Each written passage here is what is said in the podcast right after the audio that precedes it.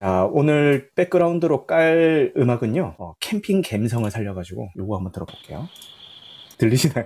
네, 잘 들립니다. 요, 요거 한번 백그라운드로 깔아놓고, 뭐랄까, 그런 느낌 있잖아요. 음, 그, 시골 오두막에서 살짝 해가 지려고 하는 밤에 같이 둘러 앉아서 이야기하고 있는 그런 감성을 한번 내볼까 해서 한번 깔아보겠고요. 혹시나 방송 진행 중에 요 소리 때문에 좀 거슬린다, 아니면 좀 불편하다 이러면은 바로바로 채팅으로 피드백 주세요. 네, 안녕하세요. 보통 사람들의 영화수다 나이트 시네마입니다. 오늘 주제는 특정 작 품에 대한 이야기를 하는 건 아니고요. 요즘 여러분 극장가의 멜로 영화를 보신 적이 있나요? 최근에 개봉한 멜로 영화 떠오르시는 게 있나요? 가장 최근에 멜로 영화를 본 지 얼마나 시간이 지나셨나요? 아마도 대부분의 사람들이 기억이 가물가물하거나 어떤 경험이 있더라도 시간이 조금 지난 상태일 겁니다. 그만큼 요즘 극장가에 개봉하는 작품들을 보면은 멜로 영화보다는 약간 블록버스터나 아니면 액션, 스릴러 이런 다른 장르들이 훨씬 더 많이 개봉을 하고 있는 것을 보실 수가 있을 텐데요.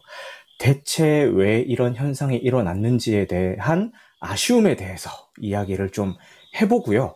그 다음에 우리가 추억하고 있던 멜로 영화들을 한 편 한 편 꺼집어 내 보면서 멜로 영화 이상형 월드컵을 16강부터 진행을 하고요. 어, 우승 예정작을 맞춰주시는 분에게는 저와 오늘 함께 해주시는 세이님이 같이 어, 푸짐한 상품도 드릴 예정이니까요. 방송 끝까지 함께 해주시면 감사하겠습니다. 어, 멜로가 멸종한 세상이라는 주제를 먼저 제안해주신 우리 세이님 인사 한번 들어보겠습니다. 세이님 안녕하세요.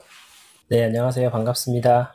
네, 아, 세이님께서 제가 생각하지도 못했던 이런 좋은 주제를 먼저 제안을 해 주셔 가지고 제 입장에서 너무너무 반가웠는데 먼저 이 주제를 한번 얘기해 보고 싶었던 이유가 있을까요, 세이님? 음, 사실은 이 아이디어가 어, 영화만은 아니었고 네. 완전히 풀 문장은 음. 멜로와 발라드가 멸종한 세상이었어요. 아, 맞아. 그래서 어, 음악에서도 발라드가 약세잖아요. 그렇죠. 그리고 마찬가지로 로맨스도 이제 영화가 잘 안 나오고 이래서 음. 음, 언제부터 사랑 얘기가 혹은 이런 어떤 애절함 이런 장르들이 선호하지 않는 그런 시기가 되었나 이런 얘기를 하고 싶었는데 네. 제가 또 영화를 전문적으로 방송을 하고 하진 않으니까 음. 어, 혼자 생각만 하다가 음. 어, 모니터링 하면서 영화 얘기를 나이트 시네마인간 좀 해보고 싶다 그 여러분 세이님을 간단하게 소개 드리자면요. 어, 글쓰기 컨텐츠를 하고 계신 분이고요. 그 세이님 어, 본인 소개 간단하게 부탁드려도 될까요? 네, 저는 현실에서는 어, 외국인들에게 한국어를 가르치고요. 그리고 한국 사람들에게 말과 글을 가르치고 있습니다. 그리고 여기 오디오 플랫폼에서도 거의 일치하는 그런 컨텐츠로 매주 글쓰기 방과 어, 각종 예능을 음. 진행하고 있습니다. 네. 네. 알겠습니다. 그 여러분들 오디오 플랫폼에서 글쓰기 방을 어떻게 진행할지 되게 궁금하지 않으세요? 그죠? 근데 놀랍게도 너무너무 재밌게 잘 진행을 하시고요. 우리 세이님 팔로워, 팔로우 한번 해주시면은 그 세이님이 방 만들 때마다 알람 받으실 수 있으니까요. 한번 참고 부탁드리겠습니다. 네. 그리고 먼저 멜로가 멸종한 세상이라는 주제를 얘기하기 전에 먼저 멜로가 뭔지 에 대해서 한번 얘기를 해봐야 될 것 같아요. 어, 멜로의 뜻이 과연 뭘까요? 저희가 흔히 생각하는 뭐 멜로 드라마, 멜로 영화 이런 거 생각하면은 그냥 뭐 사랑 이야기 아니야? 이렇게 좀 심플하게 생각하실 수가 있는데 뭐 포괄적으로 보면은 다 맞는 얘기예요. 그냥 어 좀 낭만적인 이야기, 사랑 이야기 이런 걸 다루는 것들을 포괄적으로 다 멜로라는 그 장르에 묻고 있는 것 같고요. 사실 처음 이 멜로 장르가 시작된 거는 18에서 19세기에 유럽에서 시작했던 음악과 혼합된 연극에서부터 이렇게 시작이 됐다는 유래가 있기는 한데 어, 그냥 저희가 생각하고 있는 어떤 사랑 이야기, 낭만적인 이야기, 이런 것들 모두 멜로로 하나로 묶어서 이렇게 이해를 하면 될 것 같아요. 그 다음에 좀 드는 의문이, 그럼 멜로랑 로맨스랑 어떤 차이가 있을까? 이런 또 의구심이 좀 들 수가 있는데, 어, 멜로는 로맨스보다는 조금 더 진지하고 무거운 쪽을 다루는 거를 멜로 쪽으로 분류를 하고 있고, 로맨스는 그에 비해서 뭐 약간의 코미디라든지 어, 멜로보다는 조금 더 어, 가벼운 요소들이 포함된 거를 로맨스로 분류하고 있는데 이거를 뭔가 정확하게 딱 자로 잰 듯이 기준으로 이렇게 막 이분법적으로 이렇게 막 나눌 수 있고 이런 건 잘 모르겠어요. 이거는 뭐 만드시는 분들이 정하기 나름인 것 같고 그 세이님은 이 멜로와 로맨스의 차이에 대해서 혹시 생각해 보신 적이 있나요? 어떤 차이가 오늘 있는지? 그걸 여쭤보러 왔습니다. 아, 네, 제가 질문할 거예요. 아 그래요?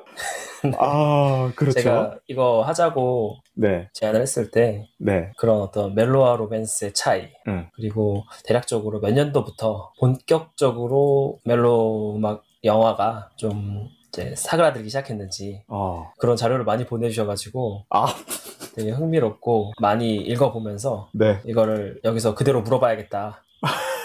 아까 언제부터 사라 진 것 같으냐라는 질문을 하셨는데 저는 처음에 멜로 영화가 지금 극장가에 많이 안 걸리고 있는 이유에 대해서 한번 생각을 해보자라고 했을 때 단순히 생각이 들었던 거는 어 이거 코로나 때문 아니야? 이런 생각이 들었어요. 왜냐면은 어 코로나 전후 로 인해서 그 극장가의 사정이 어떻게 달라졌냐면은 극장용 영화와 집에서 볼 수 있는 OTT 영화를 관객들이 구분하기 시작했거든요. 그런데 이 멜로라는 장르는 사운드 빵빵하고 막 큰 화면에서 봐야 뭔가 몰입이 될 수 있고 이런 장르는 아니다 보니까 멜로 영화가 개봉을 하면은 어? 나 이거 그냥 집에서 OTT로 봐야겠다. 굳이 뭐 극장에서? 이런 생각을 하다 보니까 뭔가 극장에 걸리더라도 좀 뭐 짧게 어, 걸리고 말거나 아니면 아예 바로 OTT로 오거나 아니면은 더 나가서는 애초에 제작사들이 손을 대지 않는 게 아닐까 이렇게 좀 단순하게 생각을 했는데 막상 자료조사를 시작을 해보니까 이게 오늘 내일의 일이 아니더라고요. 이게 어, 기사만 찾아봐도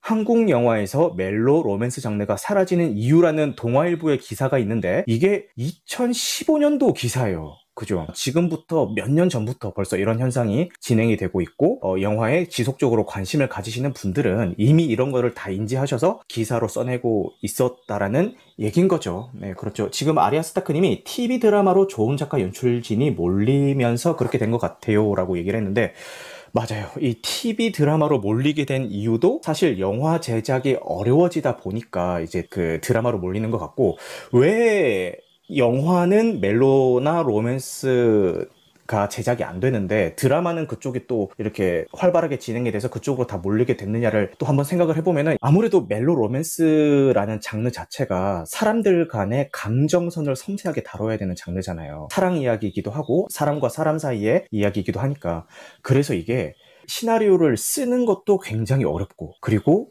그 어렵게 어렵게 쓴 시나리오를 보고 배우들이 정말 좋은 연기를 보여주기도 굉장히 어려운 장르라고 생각을 해요. 어, 그런데 하물며 그렇게 어려운 거를 영화라는 뭐, 1시간 반에서 2시간 사이에 그 압축된 시간 속에서 잘 표현해 내기가 굉장히 힘들지 않았을까. 제작자 입장에서도 좀 부담되지 않았을까. 반면 드라마는 요즘 뭐, 뭐 16부작, 기본이 뭐 16부작, 아니면 OTT가 활성화되면서 좀 줄기는 했죠. 그래도 뭐 공중파는 보통 뭐 16부작으로 가니까 그렇게 좀 영화보다는 상대적으로 긴 호흡으로 가져갈 수 있기 때문에 그 긴 호흡 동안에 뭐 인물들의 심리 상태라든가 아니면 인간 아 인물들 간의 관계라든가 이런 것들을 좀 더 섬세하게 연출할 수 있어서 오히려 그쪽을 선호하는 게 아닌가라는 세이님은 혹시 뭐 이런 생각해 보신 적 있나요? 오늘 이제 이 얘기 하러 왔습니다. 이 얘기만 한 두 시간 하려고요. 그 좋습니다. 영화 이야기를 가장한 네. 어, 인문학적 아, 저 사회 이거 너무 통념을 다루는 그런 그렇죠. 저 이거 너무 궁금했는데, 왜냐면은 제가 지금까지 얘기했던 거는 어떤 시장 논리에 의한 이야기였잖아요. 그러니까 관객들이 안 찾고, 그러니까 제작사들이 손을 떼고, 뭐 이런 그 시장 논리에 대한 이야기였는데, 그 인문학 적으로 접근을 한다면은 어떻게 풀어낼 수 있을까요? 제가 앞서 말씀드린 것처럼 네. 지금 이 현상은 사실 영화만의 문제는 아니에요. 음, 음악계에서도 음. 낭만이 사실 더 이상 없고요. 네. 좀 더 정확히 말하면 네. 신파가 사라지기 시작했다고 생각해요. 아, 그러니까 이 로맨스 중에서도 네. 유독 그런 눈물을 짜내는 음, 어, 둘 중에 하나가 결국은 죽음에 이르러서 음. 또 오열을 이끌어내는 그런 장르 있잖아요. 네. 그래서 그런 게 음악에서도 그렇고 심지어 책, 음, 드라마 이런 데에서도 더 이상 잘 안 보이는데 음, 어, 시청자들, 음. 그러니까 소비자들의 감정선이 네. 많이 바뀌었다고 생각해요. 아, 예전에는 너만을 사랑해 음. 영원히 음. 너만 난 다시 태어나 너만 만나고 싶어 이런 어떤 찌질함이 베이스로 있는 감정들이 음, 음. 모두의 감정이었어요. 음, 좀 어느 정도 용인이 되고 공감할 수 있는. 근데 지금은 내가 더 중요해요. 음, 당당하게 내 마음을 표현하고 음. 그런 시나 사랑 타령을 하는 소설보다는 음. 금융이나 경제 관련 서적이 더 많이 팔려요. 아, 그렇죠. 네, 아이돌 음악이 더 인기가 많고 힙합. 음. 힙합은 당당함이 베이스잖아요. 그렇죠. 네, 힙합에서 막 발라드처럼 애절함을 노래를 잘 안 하거든요. 어, 내가 얼마나 이- 잘 나가는지 봐. 어, 내가 어디까지 갈 수 있는지 지켜봐. 이런 게 베이스거든요. 그러고 보니까 힙합 그래서 네. 가사도 예전에는 사랑 노래가 굉장히 많았던 것 같은데 최근에 나오는 힙합 가사들을 보면은 세이님이 말씀하신 것처럼 약간 그런 쪽으로 많이 바뀐 것 같긴 하네요. 아, 연님이 말씀하신 게, 음. 맞아요. 순애보라는 단어가 미덕이 아니게 되었어요. 음, 그거는, 어, 뭐 이런 느낌이 전 들거든요. 네. 사람들이 더 똑똑해졌어요. 음, 어쨌든 인류 역사상 제일 똑똑한 시기잖아요. 그렇죠. 모든 면에서. 기술적으로든, 과학적으로든, 의료적으로든. 그리고 문제는 그 똑똑한 걸 넘어서 이 정보들이 음, 모든 게 공유가 가능해요. 그렇죠. 그래서 예전에는 심리학이라는 건 어떤 박사님들, 음. 교수님들의 전유물이었어요. 음, 어떤 학문이라는 건. 네. 근데 지금은 넘쳐납니다. 유튜브를 봐도 많은 정보가 있고 책으로도 우리가 접근할 수 있어요. 음, 그래서 파악하기 시작했습니다. 음, 우리가 이 찌질하게 누군가를 미친 듯이 그리워하는 건 뭘까? 음. 왜 이러는 걸까?를 생각하기 시작했어요. 네. 그전에는 그냥 그 감정에 집중을 했는데 지금은 아 그건 자존감이 낮아서 그래. 아, 어렸을 때 성장 배경에서 충분히 부모로부터 사랑을 못 받아서 그래. 그건 일종의 나르시시즘이야. 네, 이타심이 부족함이 그렇게 발현되는 거야. 네. 이런 식으로 분석이 가능하고 아, 그것을 파고들다 보니까 어 그걸로 장사가 안 되기 시작했다고 저는 생각했어요. 음, 그래서 저는 그런 장르가 뭔가 수명이 다했다는 생각이 들어서 음, 사람들이 더 이상 찾지 않는 건 아닌가. 음, 더 이상 흥미가, 흥미가 없는 거예요. 음. 네. 네. 그렇습니다. 지금 아리아 스타크님께서 세이님 말씀 잘하시네요. 팔로우라고 하시는데 맞습니다. 글쓰기 강사님이시고요. 그리고 음, 제가 제 방송에서 몇 번 말씀드렸지만 글을 잘 쓰시는 분들이 말씀도 잘 하세요. 그래서 하물며 글쓰기 강사님이신데 얼마나 말씀을 잘 하시겠어요. 그래서 아 저는 좀 이렇게 말씀을 드리면서 강의 듣는 기분으로 좀 듣고 있었는데 사람들이 너무 똑똑해지고 좀 감정보다는 자기 논리가 좀 더 강해지는 그런 시대가 오지 않았나라고 말씀하셨는데 저부터도 이 원인에 대해서 파악을 하는 거를 사람들의 시- 감정을 들여다보기보다는 그냥 시장 논리, 뭐 제작사의 논리 이런 얘기부터 저가 시작을 했잖아요. 그런 저의 생각도 어, 세이님의 말씀하신 그 맥락 중에 하나가 아닌가라는 생각이 한번 듭니다.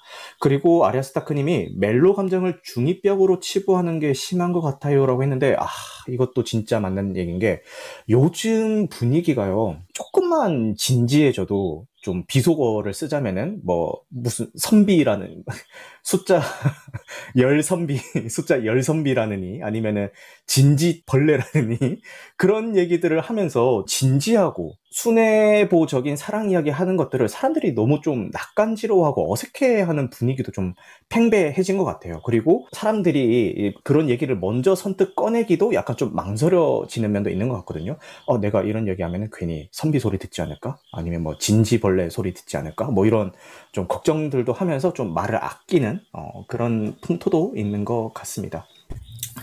어, 뻐꾸- 가치관의 이동. 음.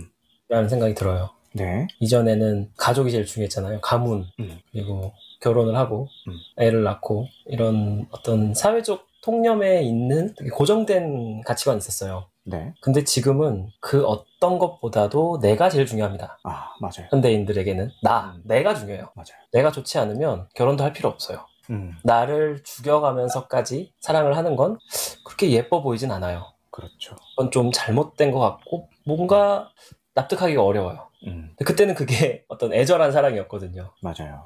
그래서 그런 사람들의 생각이 바뀌었고, 그래서 어, 오늘 주제처럼 어떤 서적 칸을 가도 음. 이 멜로가 한창 득세했었, 득세했던 음. 시기에는 시집이 진짜 많이 팔렸어요. 아, 그렇지. 시집, 연애 소설. 음. 그게 베스트셀러에서 안 내려갈 정도로 굉장히 많은 사람들이 소비를 하던 시대였는데 네. 지금 가장 잘 나가는 서적은 당연히 뭐 주식, 부동산. 코인, 투자, 투자. 네. 그러니까 사람들의 마음이 많이 바뀐 거죠. 음, 그래서 생각이 달라지고 어, 정보의 접근이 빨라지고 자본주의가 극대화되고 맞아요.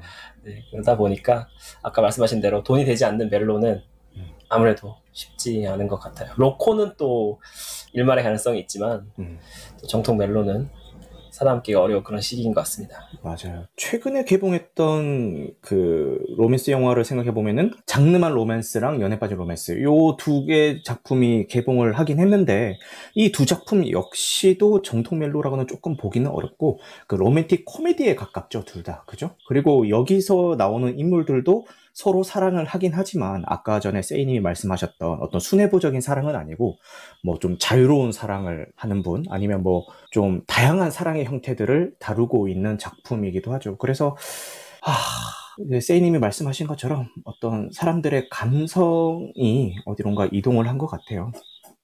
네, 진돗개 겸비님이 강혜상 아니 손석구 씨가 나온 연애 빠진 로맨스. 연애 빠진 로맨스의 그 손석구 배우랑 전종서 배우가 나오는데 둘 다 한 번씩 살인마 연기를 했던 배우들이라서 사람들이 나중에 다시 보면 굉장히 무서워지는 작품이라고 얘기를 한 것도 있었고. 그쵸. 그리고 붉은 눈의 뻐꾸기님은 애초에 사람들이 사랑도 잘 안 하는 것 같아요. 얘기도 하시네요. 그렇죠. 그리고 약간 진지한 사랑보다는 조금 가벼운 사랑을 하고 싶어 하는 그 사람들의 비율도 좀 많이 늘어난 것 같고요. 지금 많은 분들이 세이님의 말씀에 많이 공감을 해주고 계시네요. 그러면은 다시 영화 얘기로 돌아와서 세이님은 가장 최애 멜로 영화 하나를 뽑자면 어떤 걸 뽑고 싶으신가요? 아 너무 어려운 질문입니다. 네, 여러분 세이님은 멜로 영화 매니아십니다. 아 네 많이 좋아해요. 음, 그래도 어, 뭐랄까 좀 시중에 네. 이 표현이 맞나요? 시중에 나와 있는 로맨스는 아니 시, 시중에 안 나와 그래도- 있는 멜로는 대체 어떤 멜로인 거죠? 그러니까 막 마이너한 영화나 네. 독립 영화나 아. 그리고 막 개봉조차 안 하는 음, 그런 것도 음. 저는 많이 찾아서 봤던 것 같아요. 진짜 좋아하셨나 보다. 그래서 아무래도 비중이 네. 저는 굉장히 명확해요. 네. 애정하는 장르가 로맨스와 SF거든요. 네. 저는 한때 내가 이제 영화를 좋아하는 이 두 장르가 어떤 이유일까? 음. 이유가 있으니까 그걸 좋아하는 거잖아요. 그렇죠. 그래서 SF 같은 경우에는 도피, 음. 환상, 음. 그러니까 현실에 대한 최소한의 불만 음. 그런 것들이 발현된 건 아닌가라고 혼자서 음. 생각을 해봤고 로맨스는 설명 안 해도 아시겠죠? 아. 네 그런 겁니다. 네. 그래서 관심이 많았어요. 음. 이제 뭐 많은 분들이 예술하시는 분들은 또 사랑이란 테마를 아예 버리기가 힘들죠. 음, 맞아요. 또 그걸로 통해서 많은 작품이 나오고 음.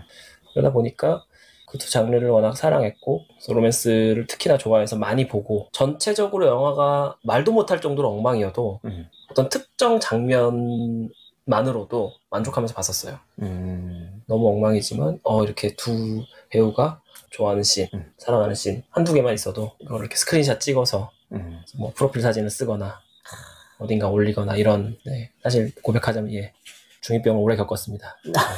지금은 지금은 완치되었습니다. 아이고. 정상적으로 잘 살아가고 있습니다. 축하드립니다. 저, 근데 저도 그런 시절이 있었다는 거. 죄송합니다. 네. 질문이 네. 최애 멜로가 뭐였냐를 여쭤보셨는데 네. 그 대답은 아무 딴소리만 했어요. 아, 저는 그 최애를 꼽을 수 없을 만큼 두루두루 멜로라는 그 장르 자체를 사랑합니다라는 답변으로 들었는데, 혹시 뭐 하나 꼽아 주신다면 더 감사하겠죠? 네.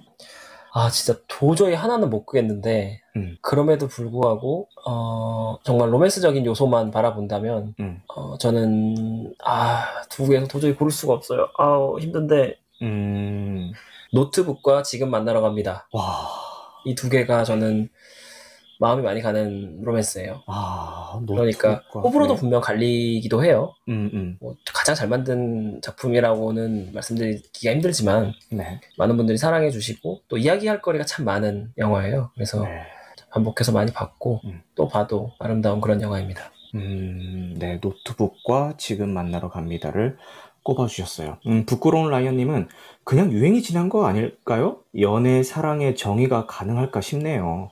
예전에는 그냥 얼굴도 못 보고 결혼할 때도 있었고, 근데 그 사랑도 사랑이고, 제가 했던 사랑도 사랑이고, 지금 어린 친구들이 하고 있는 사랑도 사랑이라고 부르고 싶네요. 라고, 어, 말씀을 해주셨습니다. 그러니까, 어, 라이언님이 하시고 싶은 얘기는 지금 뭐 이런 형태가 딱히 문제라기보다는 그것도 다양한 사랑의 형태 중에 하나로 좀 존중을 해줘야 되지 않겠느냐, 이런 말씀을 해주신 것 같아요. 아, 네, 좋은 말씀 감사합니다. 어, 지금 만나러 갑니다. 좋아요. 제 방송에서 채팅이 이렇게 활발했던 적이 있었나 싶습니다. 어, 세이님이 노트북과 지금 만나러 갑니다를 얘기를 해주셨는데, 노트북은, 어, 저도 그 개봉 당시에 극장에서 봤던 기억이 나고요. 어, 멜로 영화는 대부분 혼자는 안 보는 것 같아요. 그죠? 세이님? 저 노트북도 누구랑 같이 본 것 같은데? 저는 혼자 봤습니다. 그러니까 제가 굉장히 많은 영화를 네. 소비하던 시절이 이제 20대였는데, 네. 거의 95%를 음. 집에서 혼자 노트북으로 봤어요. 와. 노트북을 당황해가지고. 노트북으로 보셨다. 네. 아, 네, 노트, 어, 개봉한 영화를 네.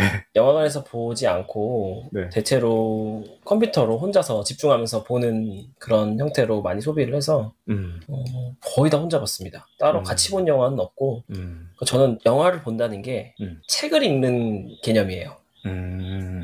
영화를 이렇게 아니, 책을 펼쳐서 둘이 같이 읽지 않잖아요. 네. 그러니까 딱 그 느낌이에요. 저에게는 영화가 어, 책을 펼쳐서 읽어봐요. 근데 둘이 봐도 재미있을 수도 있지만 저는 혼자 봅니다. 네. 그걸 혼자 오롯이 봐야 돼서 음.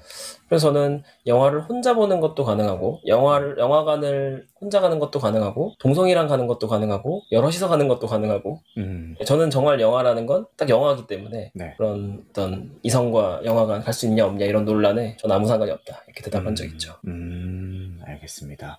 저는 근데 그 멜로 영화는 주로 뭐 썸녀라든가 하여튼 이성이랑 주로 극장에서 같이 봤던 것 같아요. 멜로 영화는. 그래서 뭐, 뭐 이렇게 데이트 코스 짤 때 항상 멜로 영화 하나씩 딱 끼워 넣어가지고 같이 보고 나오면서 좀 이렇게 울고 있으면은 어, 뭐 많이 울었어? 이러면서 이렇게 약간 손수건 탁 건네주고 약간 이런 식으로 멜로 영화를 활용하지 않았나 싶은, 아, 제가 왜, 왜 웃으시죠? 잠깐. 왜 웃으시죠? 장르의 활용. 장르의 활용. 네, 그런 식으로 활용하지 않았나. 그래서 굳이 혼자서 막 이렇게 멜로 영화를 찾아보거나 그런 타입은 아니었고, 얘기하다 보니까 저는 오히려 세이님과는 반대로 멜로라는 장르 자체를, 음, 불호까진 아니지만, 뭐 적극적으로 찾아서 보는 타입은 아니었던 것 같기도 하네요. 어, 네, 견비님 메모하지 마세요, 지금은. 극장에서 이런 걸 하려고 해도, 어, 극장에 걸려 있는 멜로가 없습니다. 이런 걸 하고 싶어도. 어, 그러고 보니까 옛날에는 진짜 이렇게 뭐 활용을 한다라고 얘기를 했는데 이렇게 하려고 해도 극장에 걸리는 멜로 영화가 꾸준히 있었기 때문에 이렇게 데이트 코스로도 멜로 영화가 많이 활용이 됐던 것 같은데 어, 지금은 조금 그게 힘들기도 하죠. 그래서 멜로 영화 보고 싶으면은 어, 우리 멜로 영화 보러 극장 갈래? 이게 아니라 멜로 영화 보러 우리 집으로 갈래? 약간 이게 더 자연스러워진 그런 어, 오히려 더 좋나? 어쨌든 그런 형태가 된 것 같아서 그쵸. 뻐꾸님이 영화를 꼭 극장에서만 보나요? 네, 그건 아니죠. 그리고 지금 저랑 세이님이 이렇게 둘이서 멜로 영화에 대해서 막 얘기를 하고 있는데 지금 채팅창에서도 지금 와주신 분들끼리 막 명작 멜로 영화 올리고 추천하고 막 난리가 났어요. 다들 네. 멜로 이야기를 할 곳이 없었어요. 와, 막 작품 나오고 난리 났거든요. 큰 설계 지른다. 이 지금 지금 네. 올려주시는 제목들만으로도 저희 몇 시간 땡길 수 있어요. 그러니까 지금 제가 쭉 올려주신 작품들 네. 제목만 한번 간단하게 빠르게 읽고 지나가 볼게요. 네. 세상의 중심에서 사랑을 외치다 건축학개론 크, 첨밀밀 크, 랍스터 러브 어페어 해리가 샐리를 만났을 때 야, 그리고 매디슨 카운티의 다리 야, 미드나잇 인 뉴욕 그리고 바닐라 스카이 어 그리고 야반가성 뭐, 워- 아 장국영이 죽어서 멜로도 죽었어요 라는 얘기도 있고요. 아, 네 멀티방에서 멀 아 네 잠깐 아, 여러분 잠깐만요. 네 여러분 지금 DVD방 멀티방 뭡니까? 네 그죠? 고양이 어딨어라고 하면은 아 우리 집에 고양이 보러 갈래라고 해서 집으로 데려간 다음에 어 근데 고양이 어디 있어라고 하면은 귀에다가 대고 안녕 이렇게 얘기해주면은 어, 썸남과 데이트를 성공할 수 있다. 뭐 이런 얘기를 지금 얘기해 주시는 것 같아요. DVD 방에서 DVD 아 DVD 방에서는 DVD는 안 본다라고 하셨는데 DVD 방에 DVD 보러 가는 거 아닌가요? 저는 항상 그 어차피 똑같은 돈 내고 보는 거 시간 아까우니까 제일 긴 상영 시간 제일 긴 작품 하나 골라서 그 영화 그 보고 나오고 그런 곳 아닌가요? DVD 방은? 음, 그뭐 다르게 활용하신 분들이 계신가 보네요. 네. 아 DVD 방에서 공각 기동대를 보셨다고 특이하시네. 저건 네. 네, 악용의 우려가 있습니다. 네, 그렇죠. 그 마지막 황제 이런 거 추, 벤허 이런 거 추천드립니다. 그리고 지금 만약에 DVD 방을 한다면은 저기 드라이브 마이 카 이런 거 좋은 작품 굉장히 많이 나왔죠. 네, 그런 거 추천드리겠습니다. 아 타이타닉 그죠. 아 그 타이타닉 그 차 뒤에 김서린 김서린 차 창문으로 손바닥이 탁 나오는 그 공포씬 말씀하시는 거죠. 네, 사운드 오브 뮤직도 추천합니다라고 지금 난리가 났네요. 아유 좋습니다. 세이님 지금 참여해주신 분들이 어, 이렇게 멜로 영화들을 많이 그리워하시는 것 같은데, 저 이쯤에서 한번 멜로 영화 월드컵을 진행을 해보는 게 어떨까요? 아, 좋습니다. 예, 아니면 혹시 그 더 하시고 싶은 말씀 있으시면은, 어, 마지막으로, 어, 얘기 한번 하시고, 그렇게 진행을 한번 해보겠습니다. 아, 저도 이거 살짝 한번 훑고 가고 싶습니다. 네. 왜냐면, 어, 매디슨 카운티의 다리 같은 경우는 저는 멜로보다는 약간 휴먼 드라마라고 생각을 하고요. 음, 개인적인 의견입니다. 그리고 뭐. 미드나잇 인 뉴욕은 멜로는 아니라고 생각합니다. 어. 멜로보다는 네 시간 여행물 플러스 음, 사랑 요소는 음. 메인은 아닌 것 같아요. 어, 그리고 바닐라 스카이는 네 어떤 그런 현실이 왜곡되고 음. 막 기억 안으로 들어가고 뭐 시간이 바뀌고 이런 것들도 어, 멜로보다 베이스보다는 SF 쪽에 저는 가깝다고 음, 생각을 하고 네. 그리고 트리 오브 라이프도 휴먼 쪽이죠. 성장에 가깝고 약간 네, 멜로보다는 음, 사운드 오브 뮤직도 아, 멜로의 요소가 있지만 음. 네 다른 게 아, 더 사운드 오브 뮤직은 그거예요. 것 같고. 그 DVD 방에서 보기 좋은 거. 그랬군요. 네. 그리고 또 한- 마지막으로 드리고 싶은 말씀은 음. 그래서 제가 지금 만나러 갑니다는 한국에서 리메이크를 했잖아요. 몇 년 전에 네. 몇 년 전이 만나요. 했는데 제가 끝까지 안 봤습니다. 음, 어, 안 그래도 평도 안 좋고 네. 원작의 그 OST부터 모든 게 완벽하거든요. 음.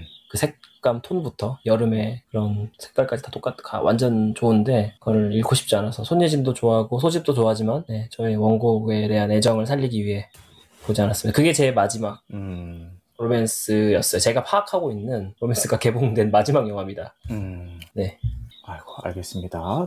네, 세이님이 오늘 이렇게 좋은 말씀 너무너무 많이 해주셨고, 아무래도 지금, 어, 여러, 많은 분들이 작품들을 하나하나 올려주고 계신데, 이렇게 하나하나 다 언급하면서 하기보다는 우리 월드컵을 진행하면서 자연스럽게 한 번씩 작품을 쑥 훑어보고 가는 게 좋을 것 같습니다.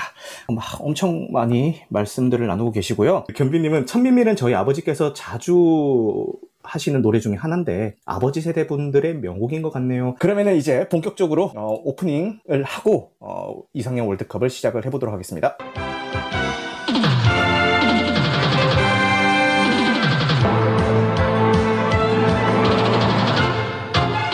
안녕하세요. 나이트 시네마와 세이가 공동 주최하는 멜로 영화 이상형 월드컵 지금부터 시작하겠습니다.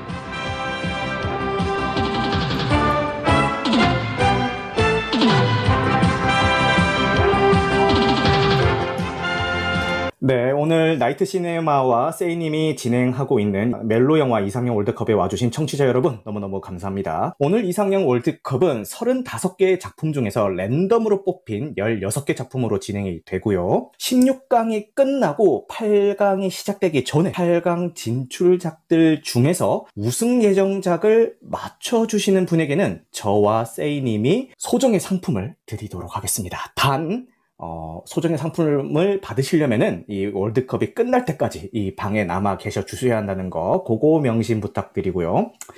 어, 그리고 이 여기에 올라오는 작품들은 진짜 랜덤으로 올라오는 거기 때문에 저도 어떤 작품이 올라올지 전혀 예상할 수가 없어요. 그 랜덤 대진표도 랜덤이고 작품도 랜덤이고 다 랜덤입니다. 그래서 혹시 내가 좋아하는 작품이 나오지 않는다고 해서 너무 실망하실 필요도 없고요. 어차피 랜덤이니까. 그리고 기본은 저랑 세이님이 같이 멘트를 진행을 할 건데, 야, 난 이 작품 너무 좋아하는 작품이라 가지고 나는 얘기 안 하고서는 못 베길 것 같아. 나는 진짜 올라가서 채팅이 아니라 말로 좀 얘기하고 싶어. 이런 분들이 있으시면은 손 들어주세요. 제가 그런 분들을 올려서 마음껏 그 작품에 대한 어필할 수 있는 기회를 드리도록 하겠습니다. 자, 소정의 상품 설마 사랑? 아니요, 물질적인 거니까요. 너무 걱정 안 하셔도 되고요. 아, 그러면은 첫 번째 16강 대결 바로 진행해도 될까요, 세이님? 가시죠. 첫 번째 대결은요. 아, 캐롤과 해리가 셀리를 만났을 때예요. 세이님 혹시 이 두 작품 다 보셨나요? 네, 봤습니다. 네, 공교롭게도 저는 두 작품 다 안 봤습니다. 죄송합니다. 제가 데이트하고 싶었을 때 이 작품들이 개봉을 안 했나 봐요. 그러면은 세이님 간단하게 이 두 작품에 대해서 소개 좀 부탁드릴게요. 저는 해리가 셀리를 만났을 때를 뽑겠습니다. 네, 어, 떤 이유에서죠? 전형적으로 그 우정에서 사랑으로 가는 그 장르가 음. 굉장히 인기가 많았었는데 그 원초적인 가장 원작이에요. 음, 친구 사이에서 어떻게 애인으로 갈 것인가. 네. 그래서 이 작품이 더 좋고요. 이거 캐롤 어, 제가 아는 게 아닌데요. 이 작품은 모르는 작품입니다. 아, 모르는 작품이에요? 자, 그러면 네. 자, 좋습니다. 여러분, 그, 지금 계신 분들 중에서 캐롤에 대한 영화 소개를 간단하게 가능하신 분이 있으면 올라와서 말씀해 주시면 될 것 같아요. 공교롭게도 저 역시도 이 두 작품을 다 못 봤기 때문에, 어, 어떻게 추가로 코멘트 할 수 있는 게 없는데, 저는 그냥, 어, 단순히 멕 라이언이 나온다는 이유만으로 지금 해리에 투표를 해놓긴 했는데, 어, 좀 부끄럽네요. 어, 영화 컨텐츠 하는 사람이 이 두 개 다 못 봤다고 하니까 부끄럽고, 이 해리가 샐리를 만났을 때가 만약에 왓챠에 있다면은, 저희가 진행하고 있는 토요명화 감상의 작품으로 편입시켜 보도록 하겠습니다. 음, 아, 캐롤을, 아, 차라리 캐롤을 보라고요? 자, 그거 제가 한번 알아서 한번 편성을 해보도록 하겠습니다. 아, 아, 케이트 블란쳇과 루니 마라의 연기가 너무 좋았어요. 라고 말씀해 주시네요. 좋습니다. 어, 세이님이 해리를 더 추천을 해주신 이유는 어, 우정에서 사랑으로 변해가는 과정을 아주 잘 그렸기 때문이다. 라고 말씀해 주셨는데 맞나요? 세이님? 네, 맞습니다. 네, 좋습니다. 그러면 셋, 세고 투표 종료하도록 하겠습니다. 하나, 둘, 셋 하면은 대박! 세이님께서 추천을 하셨음에도 불구하고 한 표 차이로 캐롤이 8강에 진출하게 됩니다. 아, 그리고 여러분, 어, 제가 아까 그 8강 시작하기 전에 8강 진출한 작품들 중에서 우승 예정작을 골라달라고 얘기를 한다고 했는데 제가 그때 어, 진출한 작품은 이거 이거 이거 이거예요 라고 굳이 언급은 안 할 겁니다.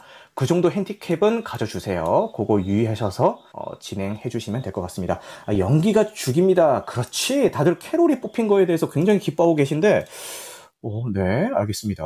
자, 그 다음 대결은요. 이 작품입니다. 어톤먼트와 비긴 어게인의 대결이 되겠습니다. 저는 어톤먼트는 어떤 작품인지 솔직히 잘 모르고 비긴 어게인은 너무 재밌게 봤던 작품 중에 하나예요. 어, 근데 소대가리님은 둘 다 별로라고 하셨네요. 그렇습니다. 세님은 혹시 이 두 작품 다 보셨어요? 네, 어톤먼트는 전쟁이 베이스예요. 음, 거기서 이제 두 남녀가 서로 많이 힘들어해요. 그 저는 음. 어톤먼트에 표, 한 표를 던질 것 같고요. 어, 네. 저는 의외로 원스를 비롯해서 음. 그 음악이랑 멜로랑 같이 나오는 장르 있잖아요. 음, 그거를 생각보다 많이 좋아하진 않는 것 같아요. 아, 그런 분들 계세요. 그래서 비긴 어게인도 어. 뭐 나쁘지 않게 봤는데 막 썩 되게 많은 분들이 음. 비긴 어게인과 원스를 많이 좋아하시더라고요. 음, 저도 그중 네, 하나입니다. 저는 네. 그 정도까지는 아니고 그러니까 나쁘지 않았다 이 정도라서 아, 어톤먼트가 좀 근데 어톤먼트가 사실은 나쁜 작품 애들은 지루해요. 아, 근데 소대가리님은 어톤먼트는 원작이 100만 배는 좋다고 하셨고, 붉은 눈의 뻐꾸기님이 뭔가 좀 관통한 멘트를 해주신 것 같은데, 비긴 어게인은 영화 자체가 좋다기보다는 OST 빨을 좀 받은 것 같다, 이런 맥락으로 말씀을 해주신 것 같네요. 그리고 원스와 비긴 어게인을 굳이 비교하자면 원스가 좀 더 나은 것 같아요. 이런 어, 얘기도 해주시고 원스를 먼저 봤으면 비긴 어게인이 좋을 수가 없습니다. 이런 얘기도 있네요. 그쵸? 둘 다 멜로 요소가 좀 있긴 하죠. 그러면은 자 충분히 어, 이야기할 시간은 나눈 것 같으니까 음, 셋 세고 투표 종료하도록 하겠습니다. 하나, 둘, 셋 하면은 어떤 근데 세 분밖에 잠깐만 지금 16분이 계신데 잠깐만요. 세 분밖에 투표를 안 하셨어요? 일단 좋습니다. 그러면은- 낮네요. 아, 그러게요. 네. 그래도 투표는 투표니까 어톤먼트가 어, 다음 라운드에 진출하도록 하겠습니다. 야, 이 다음 작품은요, 아, 한국 영화의 대결이 되겠네요. 근데 두 작품 다 저는 다행히도 어, 두 작품 다 감상을 했고, 어, 너무 좋아하는 작품들이라서. 자, 미량과 클래식의 대결이 되겠습니다. 근데 미량을 멜로라고 어, 할 수, 아, 굳이 분류하자면은 아, 이걸 할 수는 있을 미량을 것 같긴- 멜로라고 그러니까 하기에는 무리가 있을 것 같은데요. 어 그러니까 미량은 저는 종교 영화로 미량은- 봤거든요. 근데 이거를 글쎄요. 네, 이건 안 될 것 같습니다. 이거는 음. 멜로로 분류하기에는 좀 음. 무리가 있어요. 음, 그쵸. 네, 제 생각도 마찬가지입니다. 물론 이 밀양에 나오는 송강호 캐릭터의 어떤 해바라기, 지고지순한 이 사랑이 그려지고 있는 건 맞지만 밀양이 다루고 있는 큰 주제가 멜로냐? 이거는 저도 좀 동감하기가 힘드네요. 자, 그쵸. 밀양은 다른 영화라고 하시고 지금 클래식은 아, 장난 아니죠. 클래식 이거는 뭐 그 마지막에 그 뭐야 카페에서 둘이 맹인이 된 그 조승우와 아하. 손예진이 만나는 씬은 볼 때마다 눈물 터집니다. 그거는 아하. 왜요? 왜요? 조승우는 네. 말이 안 돼요. 아, 진짜 굉장한 사람이에요. 어떻게. 이렇게 연기를 하지 싶은 장난 아니죠. 거의 등장하는 모든 작품에서 네. 충격적입니다. 음, 네. 클래식에서도 조이성이 너무 초라해지는 음, 맞아요.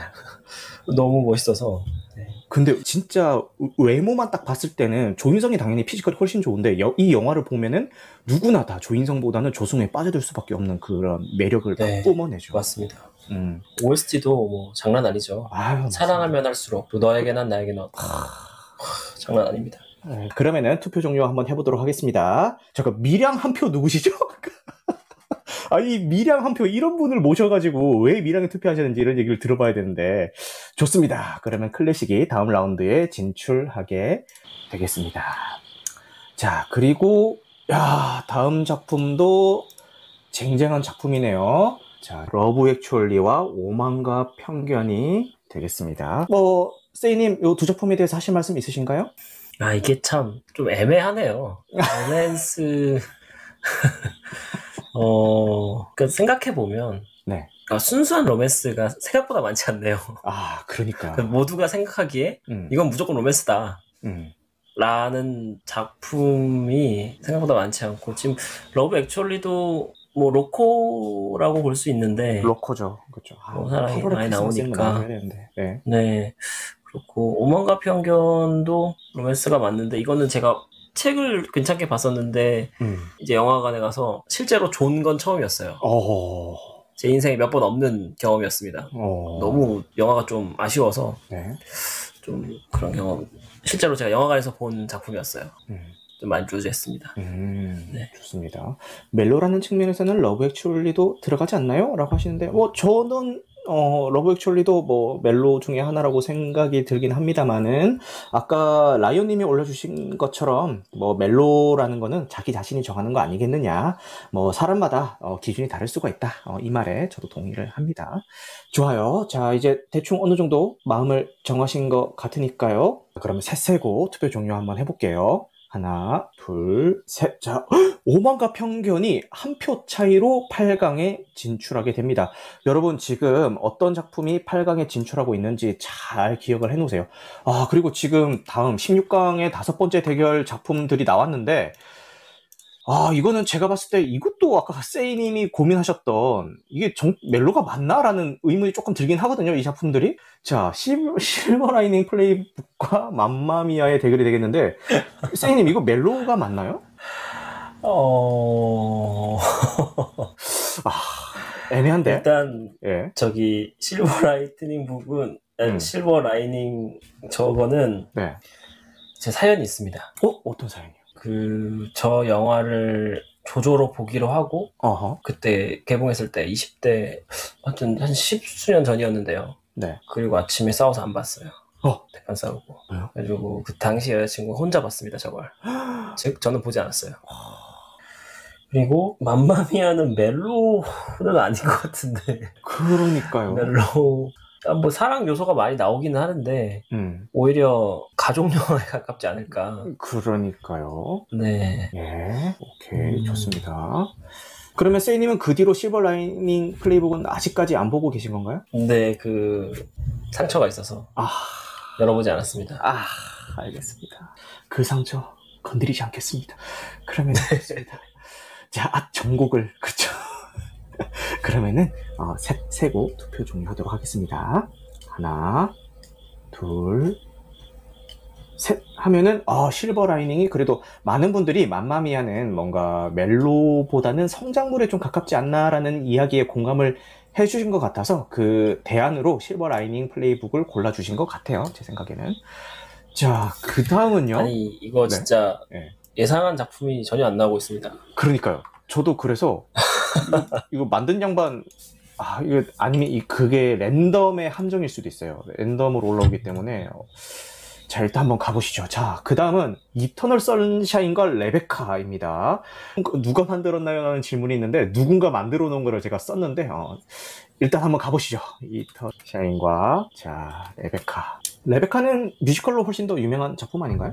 어... 안 봤습니다. 아, 저도 안 봤습니다. 이터널 선샤인은 그 네. 극장 재개봉했을 때 봤는데 이것도 정통 멜로라고 보기에는 조금 어려운 작품인 것 같은데 이터널 선샤인도. 네 저거는 네. 근데 로맨스로 많이 분류를 해요. 아, 근데 그 안에 요소가 굉장히 상상력이 많고 그래서 막 그 기억 안으로 막 들어가고 맞아요. 그런 연출들이 진짜 기가 막혀요. 음, 그리고 또 기억을 지우면 또 똑같은 사랑을 하게 되는 맞아요. 그런 그리고 커스틴 던스트 리즈 시절 너무 좋습니다. 음, 동감합니다. 그런 잘 봤습니다. 네. 참 좋은 작품이에요. 그렇죠. 뻐꾸기님이 재입장하시는데 아마 PC로는 투표가 안 되니까 답답해서 모바일로 오신 게 아닐까 이렇게 감히 예측을 해보고요. 이터널 선샤인은 저도 극장에서 재개봉했을 때 원래는 못 보고 있다가 그 기회를 타서 지금의 와이프랑 연애 시절에 같이 가서 봤던 기억이 나고 제가 정통 멜로는 아니지 않나요? 라고 했는데 포스터에서부터 역대 최고의 멜로 영화라고 박혀 있네요. 그러니까 할 말이 없어지네. 그렇습니다. 알겠습니다.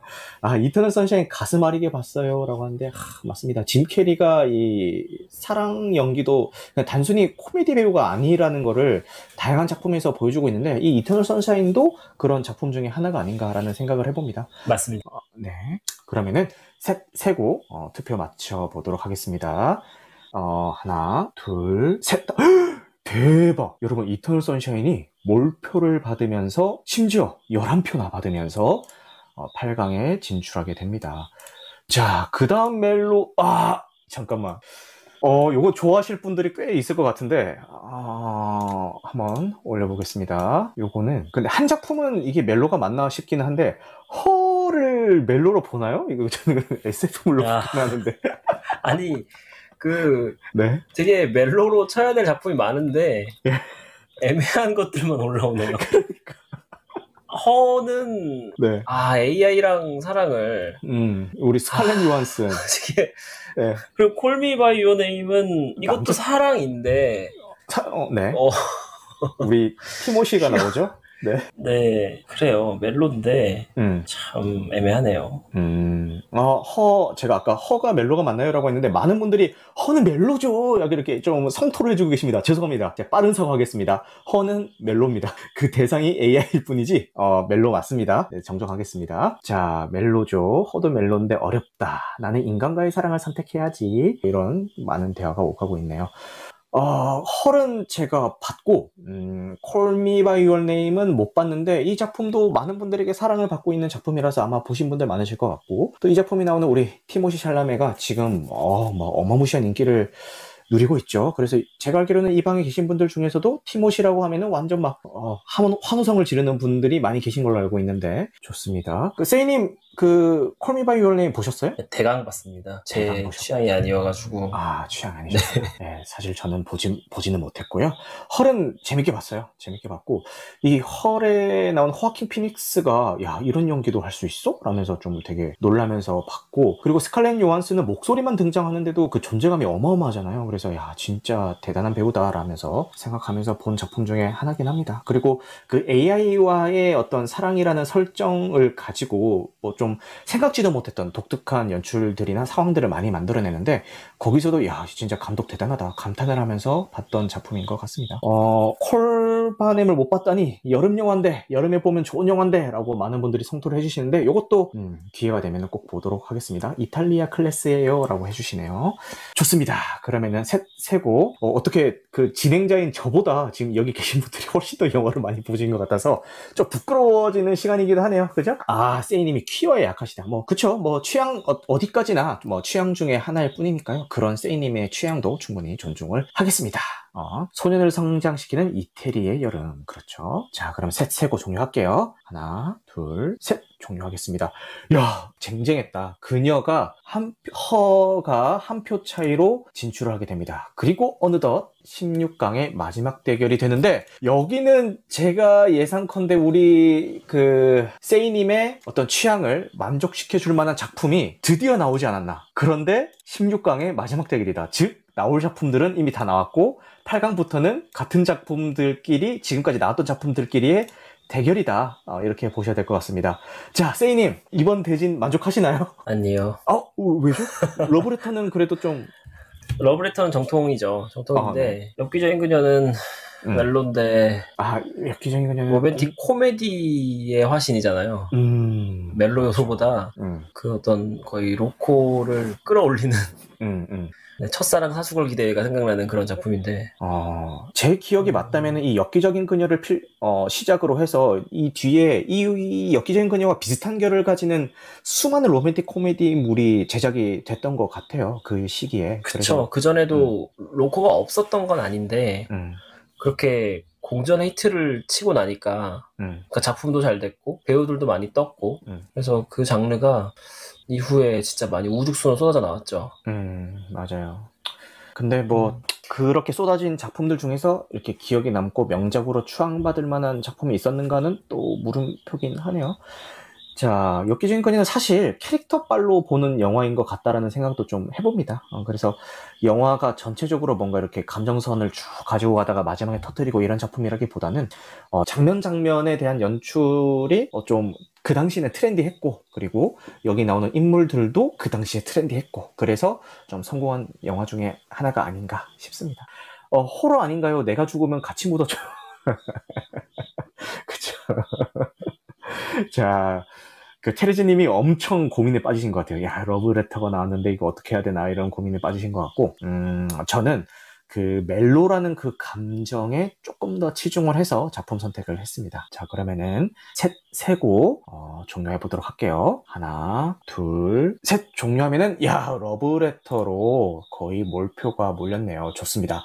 그러면은, 어, 8강을 이제 시작을 할 건데요. 제가 노래 한 곡 듣고 갈 건데, 노래 한 곡 튼 그 사이에, 8강부터는 여러분, 이렇게 구구절절 설명 안 하고, 어차피 한번 설명 다 했고, 다 봤던 작품이니까, 바로 바로 선택하면서 넘어갈 거예요. 아셨죠? 어, 그래서 지금보다는 어, 좀더 노래 스피디하게 진행해 볼 거다. 네네, 세이님. 제가 생각했을 때 음. 멜로스러운 게 진짜 한 작품도 안 났어요. 어, 진짜? 러브레터도? 몇 개만 어. 아 러브레터는 맞죠. 근데 음. 몇 개만 언급을 좀 하고 싶어요. 아, 좋습니다. 네, 뭐 일단 봄날은 간다. 아, 죽여주죠. 아까 많이 언급됐던 첨밀밀 아, 네. 그리고 제가 개인적으로 많이 좋아하는 와니와 주나 그리고 더 리더 책 읽어주는 여- 남자 그리고 아 노팅힐 물랑루즈 아, 비포 선라이즈 시리즈 이야. 새끼 아, 새끼도 어, 멜로. 8월의 크리스마스 당연히 있고요. 네. 그다음에 이프 온리 음, 지금 만나러 갑니다. 음, 타이타닉 음. 라라랜드도 음악이지만 멜로고 네. 그리고 연애 그 참을 수 없는 가벼움 와. 결혼은 미친 짓이다. 세상의 중심에서 사랑을 외치다. 그다음에 아니. 보디가드. 저 지금 듣다 보니까 좀 실수한 것 같은 게 이걸 남이 만들어 놓은 걸 쓸 게 아니라 세이님한테 목- 명단을 받아가지고 그냥 이거 그 커스텀 제작도 되거든요. 내가 그냥 만들어서 할걸이라는 후회가 갑자기 막 밀려오네요. 아, 그다음에 네. 국화꽃 향기. 음. 이거 빠지면 안 돼요. 아, 국화꽃 향기는. 그쵸. 그다음에 만추. 음. 어, 뭐 시애틀의 잠 못 이루는 밤. 어, 냉정과 열정. 그 일본 로맨스는 진짜 대단했던 시절이 있었죠. 맞아요. 러브레터나 이런 몇 개들이 음. 난리도 아니었고 음, 음, 그 외에 한국에는 뭐 내 머릿속에 지우개 음, 번지 점프를 하다 음. 이런 것들도 있고 그 500일의 썸머도 로맨스라고 보면 괜찮은 로맨스고요. 그쵸. 네, 그래서 이런 제가 생각했던 어떤 로맨스들이 음. 진짜 안 나온 것 같아요. 그래서 아, 어, 이 중에서 내가 뭘 골라야 되지? 그리고 아까 전도연 얘기 많이 하셨는데 네. 남과 여도 이거는 로맨스보다 약간 불륜 각인데 음. 네, 그것도 저는 어 그다음에 말할 수 없는 비밀 아, 이것도 음악과 시간 여행을 하지만 음. 어, 멜로 요소가 있고 이런 대충 제가 이제 쭉 읊는 거 여러분 들어보시니까 대충 아시겠죠? 아, 접속, 너무 공감됩니다. 어, 약속, 메일. 접속. 음. 청연 그다음에 뭐 이런 것들이에요. 그다음에 러브 앤 드럭스, 음. 동감 제가 지금 그 제 위키피디아 네. 왓챠 그거 보면서 말씀드리는 거거든요. 아, 왓챠피디아? 그래서 쭉, 네, 왓챠피디아에서 나오는 뭐 로미오와 줄리엣, 음. 시간 여행자의 아내, 음, 어, 뭐 이런 것들입니다. 그래서 이런 것들이 조금 좀 많이 안 나온 것 같아서 그러니까. 아, 아까 이거는. 이제 장르가 애매한 것들도 좀 나오고 해서 음. 아쉽지만 뭐 있는 걸로 잘 한번 해보겠습니다. 그러면은 여러분들 8강 진출작들 중에서 우승할 것 같은 작품들을 채팅으로 남겨주시면은 제가 기록을 해놨다가 당첨자를 발표하도록 하겠습니다. 네, 지금 응모해주신 분이 아리아 스타크님 캐롤. 근데 주무시러 가셔가지고 요거는 어, 무효표가 되겠죠? 그리고 존씨님은 러브레터. 그리고 테레즈님 지금 고민 중이라고 하셨는데 그 테레즈님이 캐롤이라고 남겨주셨네요. 좋습니다. 그러면은 어, 이렇게 되면은 존씨님의 러브레터와 테레즈님의 캐롤의 대결이 되겠습니다. 야, 과연 두 작품 중에 우승이 나올 수 있을지 한번 주목을 해볼게요. 아, 부끄러운 라이언님, 어, 캐롤, 오케이. 제가 언급 안 해드린 분 없죠? 그러면은 바로 시작을 해보겠습니다. 자, 아까도 설명드렸듯이 8강부터는 이미 한번 다 설명하고 한 번씩 다 봤던 작품이기 때문에 별도의 부가 설명 없이 바로바로 투표 진행 하도록 하겠습니다. 자, 셋, 세고, 어, 투표 마감할게요. 하나, 둘, 셋. 마감하겠습니다. 그렇죠. 오만과 편견 한 표, 클래식 4표로 클래식이 4강에 진출하게 되겠습니다. 자, 그 다음 8강 두 번째 대결은요. 아, 그녀 헐과 실버 라이밍 플레이북의 대결이 되겠습니다. 자, 요 두 작품의 대결이 되겠습니다. 그러면은 셋, 세고 투표 종료해 볼게요. 하나, 둘, 아, 쉽다는 분도 있고 어렵다는 분도 있고. 자, 근데 동표가 나오면은 그때는 어쩔 수 없이 어, 좀 이야기를 진행을 해야 됩니다. 자, 하나, 둘, 셋, 종료하겠습니다. 아, 그녀가, 11명이 투표해 주셨는데, 그녀가 역시- 압도적인 표 차이로, 네. 사랑은 AI랑 하는 거죠. 아, 너무 슬픈 이야기를. 자, 8강의 세 번째 대결은요, 이터널 선샤인과 캐롤의 대결이 되겠습니다. 어, 이거 좀 고민하시는 분들 많을 것 같아요. 과연 어떤 작품을 할 것이냐. 자, 이터널 선샤인과 캐롤의 대결, 셋, 세고 투표 마무리 하도록 하겠습니다. 하나, 둘, 셋. 오! 이터널 선샤인이 6표와 4표. 어, 역심리가 작용해서 그러니까 이터널 선샤인이 아 캐롤은 너무 압도적인 영화예요 라고 하셨는데 저 이터널 선샤인이 올라가게 됩니다. 아 채팅 치다가 놓치셨다는 것 같은 분도 계시고 아유 그렇네요. 자 다음 작품은 어텀먼트와 어텀먼트와 러브레터의 대결이 되겠습니다. 자 어텀먼트와 러브레터의 대결 과연 어떤 작품이 어, 4강에 진출하게 될지 8강 마지막 대결입니다. 하나 둘 셋 투표 종료해 주세요. 아, 러브레터가 압도적인 몰표로 4강에 진출하게 되겠습니다. 자, 그럼 바로 스피디하게 진행을 해볼게요. 4강 첫 번째 대결은요, 그녀 헐과 클래식의 대결이 되겠습니다. 자, 셋, 세고 투표 마무리 하겠습니다. 하나, 둘, 셋. 클래식이, 야, 그녀가 아깝게 클래식이 올라가게 되겠습니다. 자, 그 다음 대결, 아, 이거 어렵다. 자, 그 다음 대결은 러브레터와 이터널 선샤인의 대결이 되겠습니다. 4강 마지막 대결이죠. 러브레터와 이터널. 자, 요것도 셋 세고 마무리하도록 할게요. 하나, 둘, 셋 마무리하겠습니다. 아, 이터널 선샤인이 한 표 차이로 올라가게 되고요. 결승전입니다. 자, 대망의 결승전은요. 이터널 러브레터랑 선샤인과 다 떨어졌는데요. 클래식의 대결이 되겠습니다. 그렇죠.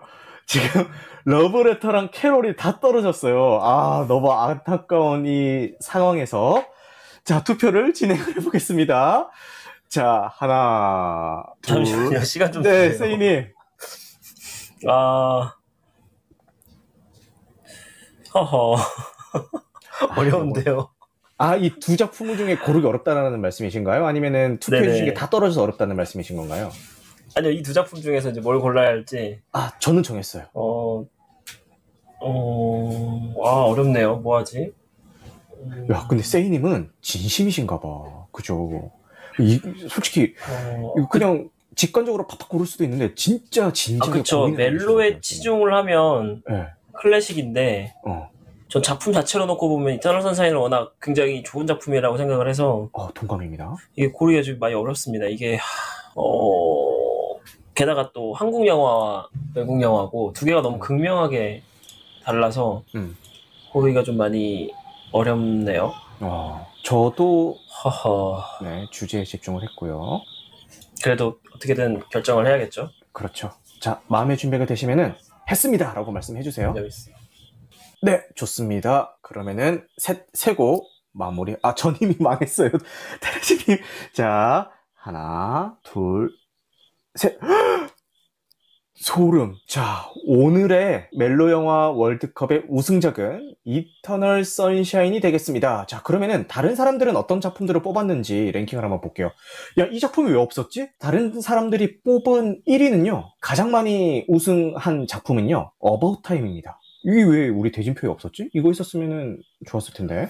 그리고 어, 어바웃 타임도 네. 아 멜로 멜로 요소가 있는데 네.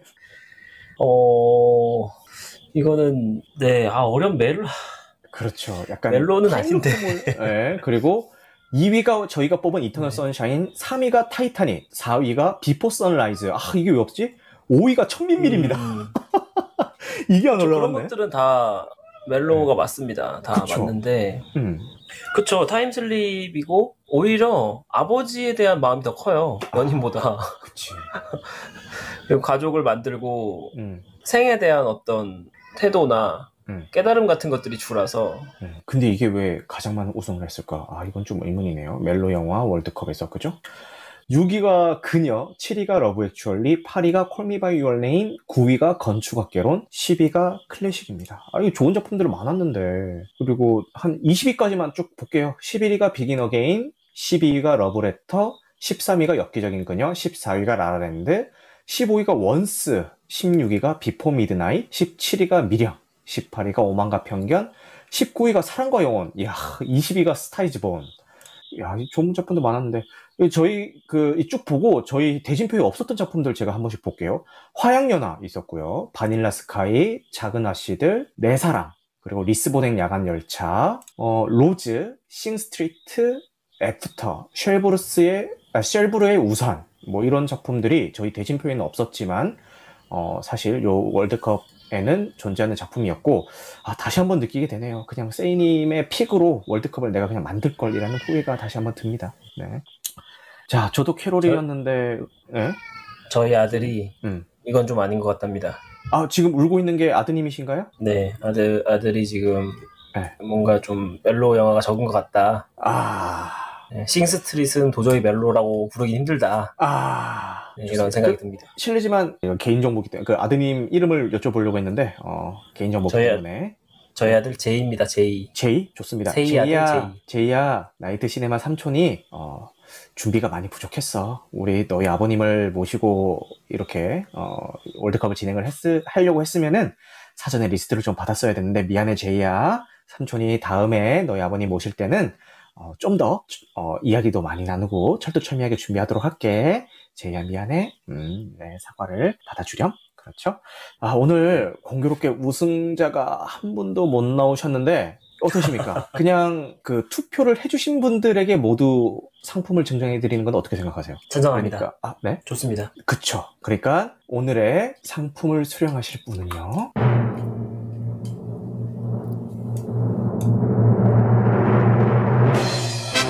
존씨님, 테레즈님, 부끄러운 라이언님, 축하드립니다. 네, 요 세 분은 우승작을 맞춰주신 분이 없었던 관계로 우승작에 응모를 해주셨던 이 세 분 모두에게 저와 세이님이 소정의 상품을 전달드리도록 할 거고요. 아무래도 기프티콘의 형식이 될 것 같은데, 요, 지금은 밤이 너무 늦었고요. 어, 내일 주중에 이렇게 기프티콘을 전달해 드리도록 하겠습니다. 네, 다시 한번 끝까지 남아서 참여해주신 분들에게 모두 감사의 말씀을 드리겠습니다. 자, 세이님, 네, 네, 오늘 멜로가 멸종한 세상이라는 주제로 예- 이야기도 좀 나눠보고 월드컵도 진행을 해봤는데 오늘 이렇게 진행해 보시니까 어떠셨어요, 세이님? 저는 다음 방송만 기대하겠습니다. 그러니까 작품을 한 두 작품만 네. 가져온 다음에 집중적으로 주장창 그 얘기만 하는 아, 그런 방송을 한번 해보고 싶습니다. 도저히 아. 오늘 아쉬움이 너무 커서 총체적으로 네. 로맨스나 멜로에 대해서 다루는 것도 해보고 싶었어요. 음, 어, 근데 확실히 좀 사이즈가 큰 것 같아요. 다 어우르기에는 너무 광범위하게 난이도가 높고, 자체가. 네, 광범위하죠. 그래서 어, 그러니까 세이님은 오늘 같이 이런 멜로라는 큰 카테고리보다는 본인이 생각하시는 이건 진짜 멜로로 내가 인정한다 이 작품 한 두 작품 정도 꼽아서 그것만 얘기하는 시간을 한 번 더 가져보고 싶다라는 야망을 표시를 해주셨습니다. 좋습니다.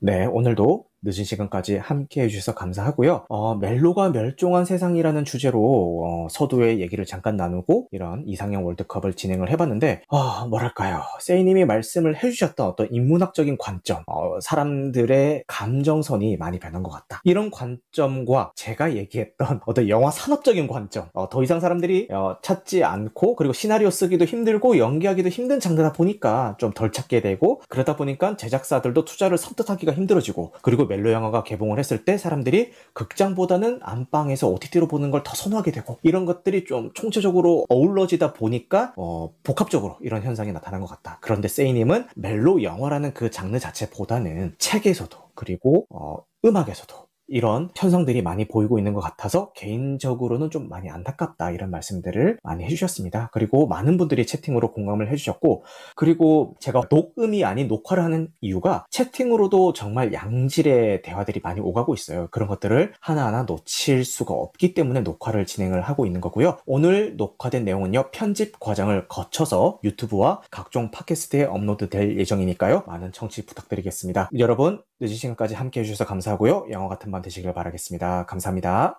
여러분 오늘 꿈은 멜로로 꾸세요. 그렇죠. 멜로를 꾸시고 아까 그 뭐 해피엔드 이런 멜로 말고요. 달달한 멜로를 꾸시길 바라겠습니다. 네, 수고 많으셨습니다.